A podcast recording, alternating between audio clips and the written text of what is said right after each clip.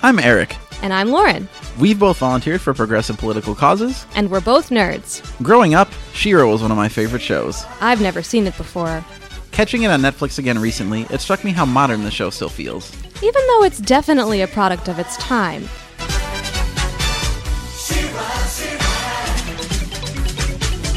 We're interested in the ways She-Ra presents a modern progressive message. And the ways in which it fails. Join us each week as we dive deep into a different She-Ra story. Always with an eye on how it relates to the present. We're only doing episodes from the first season, so you can follow along on Netflix. But we'll also recap the episodes so you don't have to. We'd love to hear your feedback on everything we're discussing. So please, enjoy this political, nerdy dive into a heck of a cartoon. This, is She-Ra, Progressive of Power.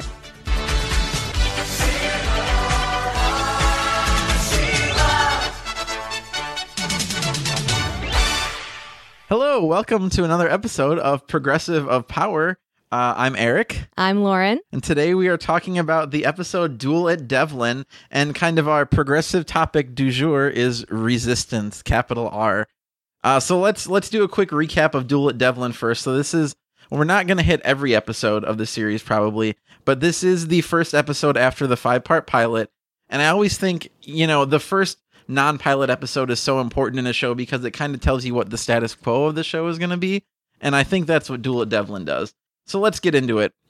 We have basically a provincial town where the horde rules and the the horde captain there is kind of a kind of a jerk and his name is Dylamug and he's like terrorizing the citizens and in particular the poor innkeeper who tries to get the horde people just to like pay their bill and not cause trouble but instead he like makes them dance by shooting lasers at their feet.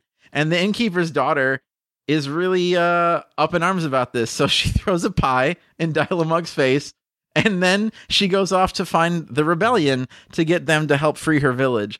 Well when she finds the rebels She-Ra's like hey we're not to help you. I'm to come help you help yourself. And that's what happens. That's basically the episode. And i think that's really interesting and that's how i want to start the discussion is like She-Ra will not bring her army of rebels to Devlan because in her her argument is that people who are you know oppressed have to make the the choice to free themselves.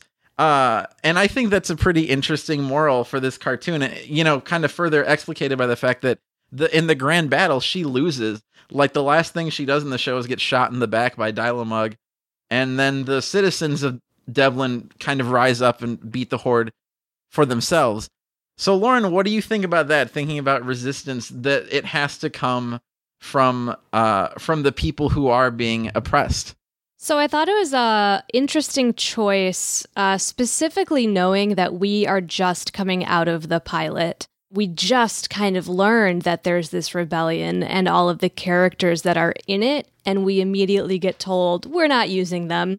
And so it's not that the idea behind the plot is is strange. There's actually a lot that I like about it. It's that it's strange in its timing. I really wanted to see more just army action from the rebellion before we started getting into these more complex lessons about resistance. Uh, I will also say, this being the first episode out of the pilot, that it took a long time to get to the plot of this one. There was the opening scene that you mentioned with pies. Pies are a very popular weapon. We use them like three different times. And then we just go into the forest where the rebellion is and kind of further emphasize the forest versus technology visuals.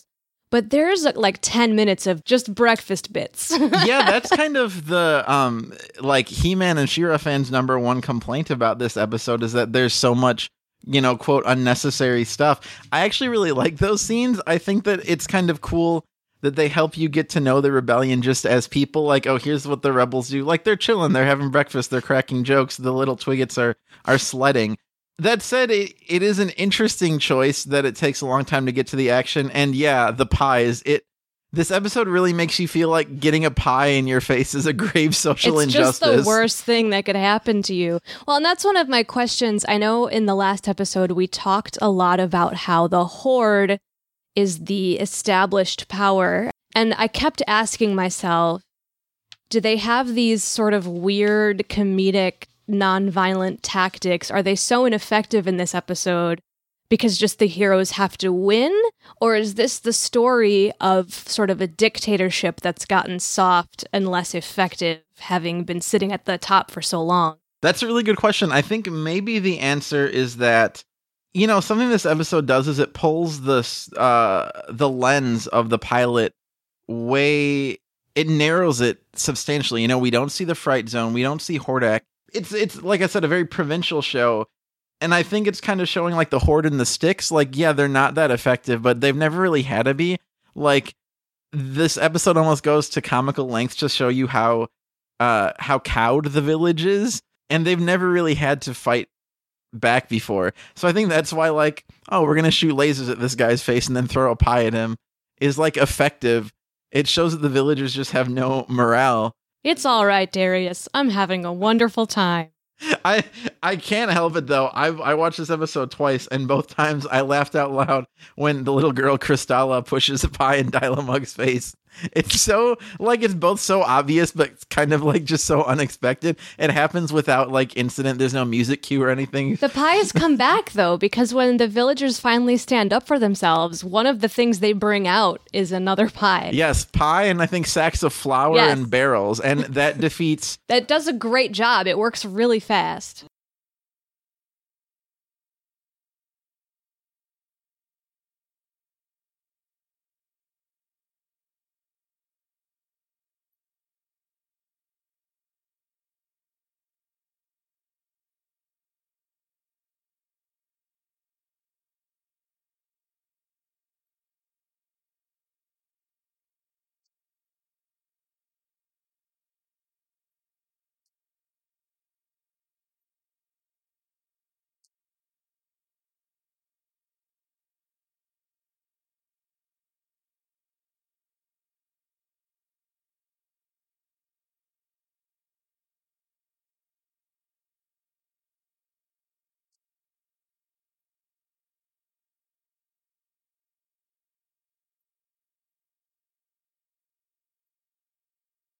So, a point that uh, really interested me about this episode was uh, I believe it's Kristalla.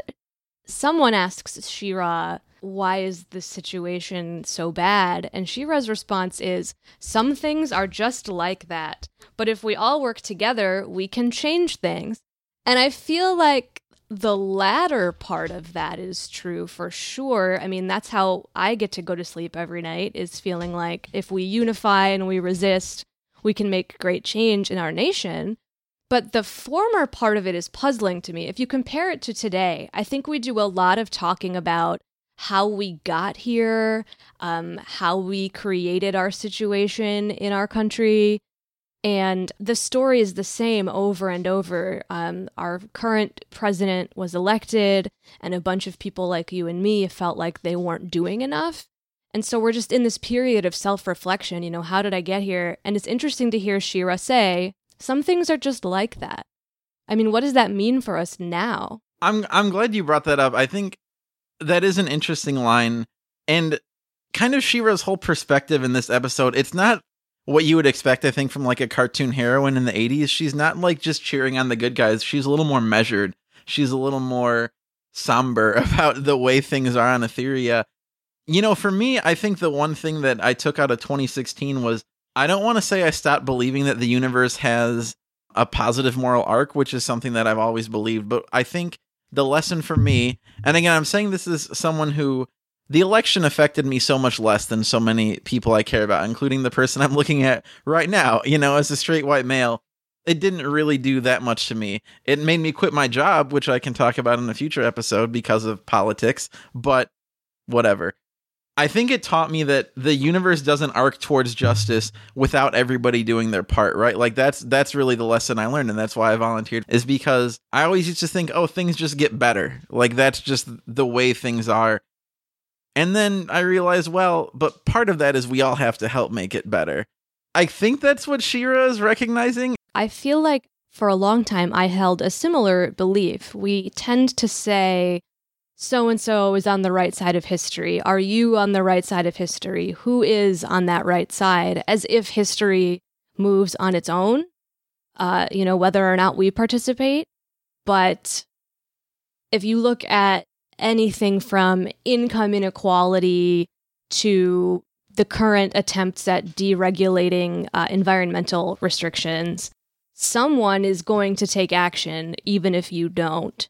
You have to fight for policies and the populations that you believe in because history is not going to swing its great pendulum towards the right side if only the horde is is acting.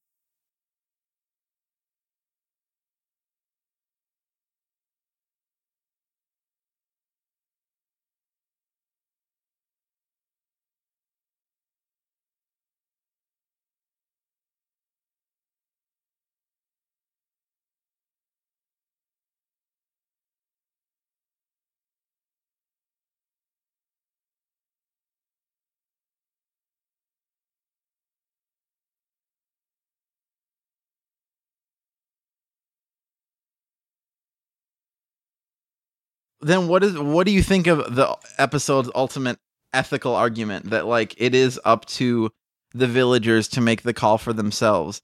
Because i think there's kind of a little bit of rocky ground here only because here's one way in which you know She-Ra is different from the real world is we need to not put this step on people who are already marginalized in the real world. Like we can't say oh well you have to do it for yourself and then we'll help you because they've been trying to do that forever and right. power structures keep keeping them down.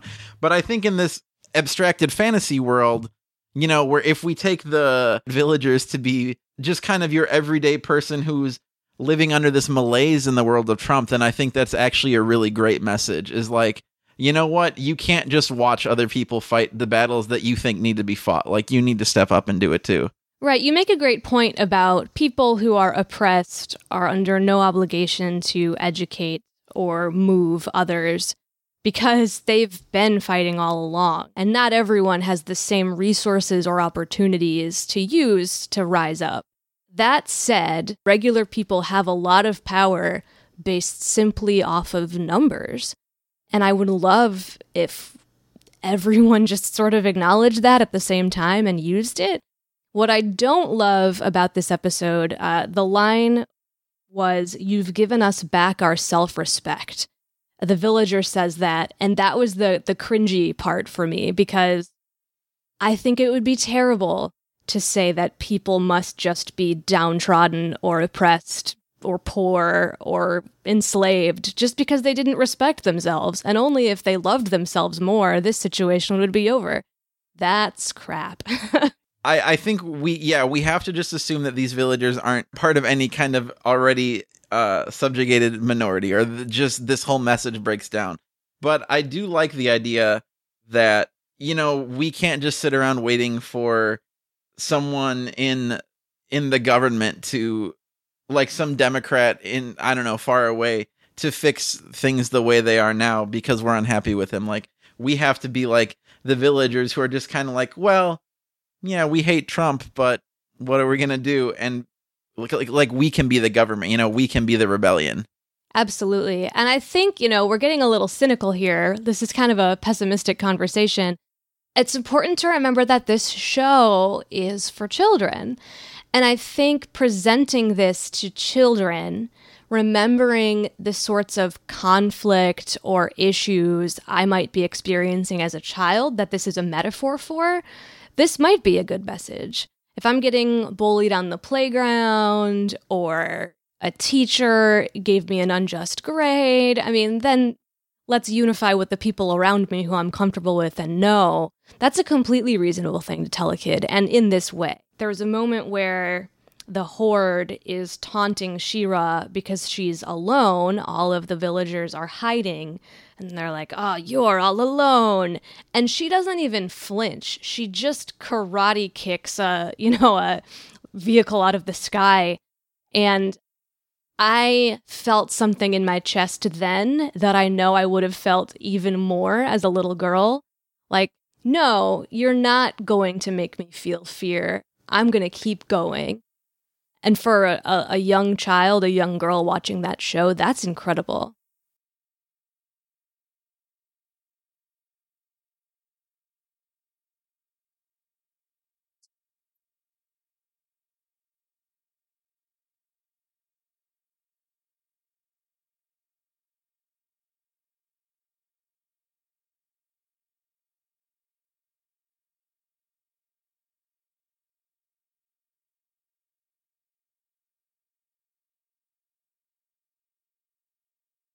One last thing I'd like to talk about in this episode that is political. Uh, the the horde was really on the nose with their sort of taunts. They said, "Oh, it's so easy to take advantage of people who are frightened," and I, I kind of giggled at how just obvious that was, how willing our villains in these cartoons were to just say exactly what they were up to. I feel like the current administration and just people in places of power elsewhere in our lives. We're talking about, you know, any maybe just even the bosses at our jobs that aren't so great, whatever, use fear, but in a much more underhanded and sinister way. I think a lot of the reason Donald Trump got elected was because people were afraid of the changes in their lives around them, things they didn't understand, whether that was seeing uh, LGBT rights come forward, uh, whether that was, uh, well, I have economic strife, it must be people from Mexico. I watched, you know, my own parents take issue with people of color moving into their neighborhood. And the neighborhood that I grew up in was very white. But if you ask any of those people why they voted the way they did, not a single one of them would cite fear. Not even a single one of them would admit that their opinions were influenced by anyone but themselves and their knowledge. And so I did a lot of thinking about the line it's so easy to take advantage of people who are frightened because Today, we have people being taken advantage of that same way, but they have, in my opinion, no idea that's what's happening to them. Totally. And like you said, this is the it's an 80s show for kids. So, you know, the villains are going to be super on the nose, but I completely agree with you and I'm glad you brought that up. And one of my bigger political theses is, you know, the right likes to call people like us snowflakes. And I, I think they've got it a little backwards because to me, generally Trump country is very fragile and it is very fear based. It's very much fear of the things that aren't understood. And there's no robot with a toupee shooting lasers at their feet, making them dance or throwing pie in their face. It's it's much more sophisticated. It's a rhetorical fear. You know, it's it's people like Trump stirring up all these images in their minds and their souls of things that they don't understand and making them react against that by embracing this nationalism and it is it's very similar in broad strokes to the tactics that the horde use. Uh i think even i mean you can see that a little bit where in this episode i think for the first time one of the someone who's not in the horde uses rebel as the slur kind of you know like mm. when um Kristalla brings She-Ra to the village someone's like you can't bring a rebel here. The horde will make us all slaves. Like that that's because that's what they know that's that's what they've been told of rebels and you know what have what have people in trump country been told about people who don't look or think or act like them right that was a surprise to me in this episode that everyone has heard of the rebellion already but not everyone has heard good things and I think it's really interesting, and I want to get your thought on this. What does it mean that it's a little girl, a child, who goes out and, and seeks out the rebels to free her village? I think that's an incredibly important uh, point of this episode, not only for the children watching this show to have someone to relate to, but I think a lot about today, um, even even in a, a pre-Trump world, right?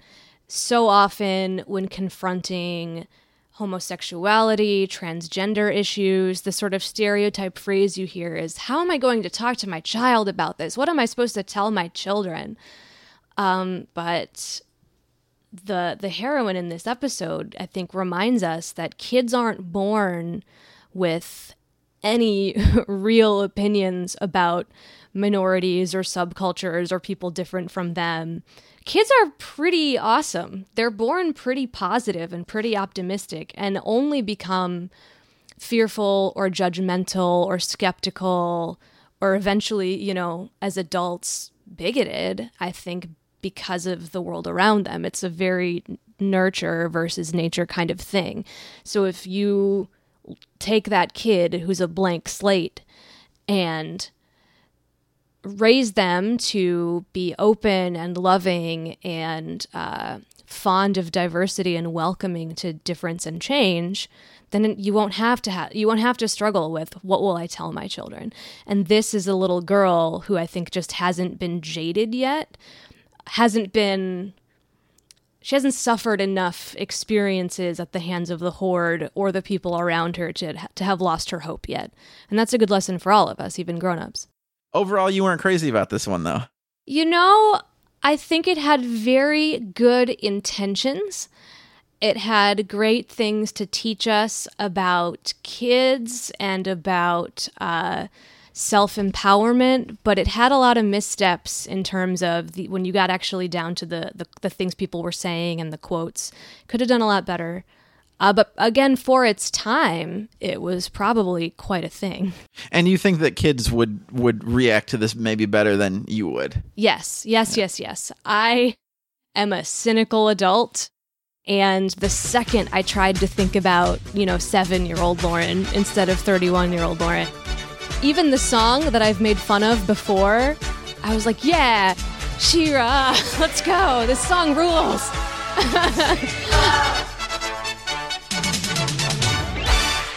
I do, on a lighter note, want to make a correction to my previous uh, wonderment in the last episode. Spirit can talk when he is not Swiftwind. He did it in this episode.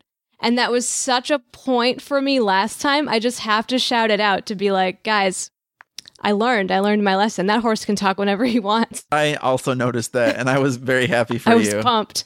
All right, so next week we're gonna come back with uh, a discussion of two episodes called "The Seahawk" and "The Return of the Seahawk." Guess what? Those are connected, and we're gonna talk about gender roles. Uh, if you would like to write back to us with any feedback, uh, as long as it's thoughtful, we will take positive or negative comment.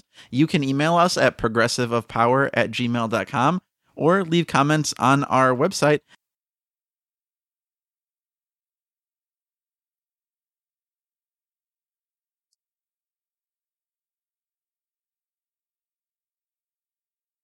Uh, so let's talk about the moral.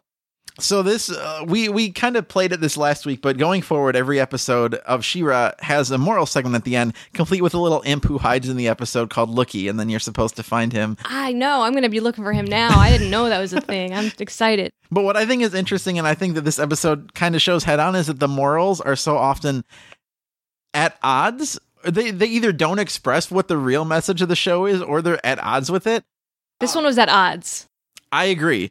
So, some quick background. Uh, I didn't look up his name because I'm a dummy, but Filmation had um, an education professor from I think UCLA on staff to supervise the moral segments for every show because that was their number one way to get angry parent groups off their back. Was look, it's educational, right? Exactly. This professor at a college that you've all heard of said it's educational, but the morals are at best dumbed down, and you can get way more out of the actual show and at worst they are yeah the opposite of what you're going to take so here is the moral as stated from this episode uh, in today's adventure, Dylamug acted like a bully. You know, a person who tries to make other people afraid of him. It's no fun being picked on by a bully. If someone bothers you, don't ever be afraid to tell your parents or some older person. Not a bad moral, but not what this episode is about. No, in an episode that is entirely centered around you have to rise up and fight your own battles, saying run to someone else for help is not what we were supposed to learn, I don't think. Yeah, even like Kristalla does go to someone else for help, but only after making the decision for herself to seek out the rebellion, which no one, like her parents, were not cool with. I was quite bullied growing up. That's a big formative part of my personality is how much I was uh, made fun of and how much I struggled both in grade school and high school. And uh, I don't think telling your teacher or telling your parents actually worked that much for kids. Um, I used to resent hearing things like that as a kid. Um, I had a you know, I think my mom did a pretty good job. I have vivid memories of my dad being like, well, if someone bothers you, just punch them. And I'm like, that's not going to work in Catholic school. I will get expelled immediately. Parents that you tell, parents of the bully is very much like, not my child. They'd never do anything like that. There must be some kind of misunderstanding. And I remember uh, my kindergarten teacher calling me a tattletale. And so I don't think this is as cut and dry as the 80s are like i don't think it works. No i think the episode itself does a much better job of presenting like even though it's problematic like an actual ethical lesson for like if you're having problems with someone harassing you here's some steps you can take. Well yeah and the villagers actually sort of prove my point the the little girl i'm sure tells her parents first and the, her fellow villagers first and they're like no there's nothing we can do which is a lot more like i think the real life experiences of a lot of us nerdy kids the moral needed 30 more seconds of audio in which Loo-Kee went. And then that older person or teacher is going to take you on an emotional journey where you will be empowered to help yourself. That is the moral of today's episode. we did it. Thanks for listening to She-Ra Progressive of Power. If you like our show, you can rate and review us on Apple Podcasts. We'd super appreciate it. You can also send us any feedback you have either to our email address, progressiveofpower at gmail.com, or as a comment on our website at progressiveofpower.wordpress.com. The word resistance can sound pretty intense, especially if you've never protested or called a person in government before. We recommend using ResistBot. In less than two minutes, ResistBot will take your name and zip code and help you fax your congressman about issues you care about. Faxes are pretty old school, but are one of the only ways your representatives know they are hearing from real constituents. Text RESIST to 50409 to get started. For the honor of love.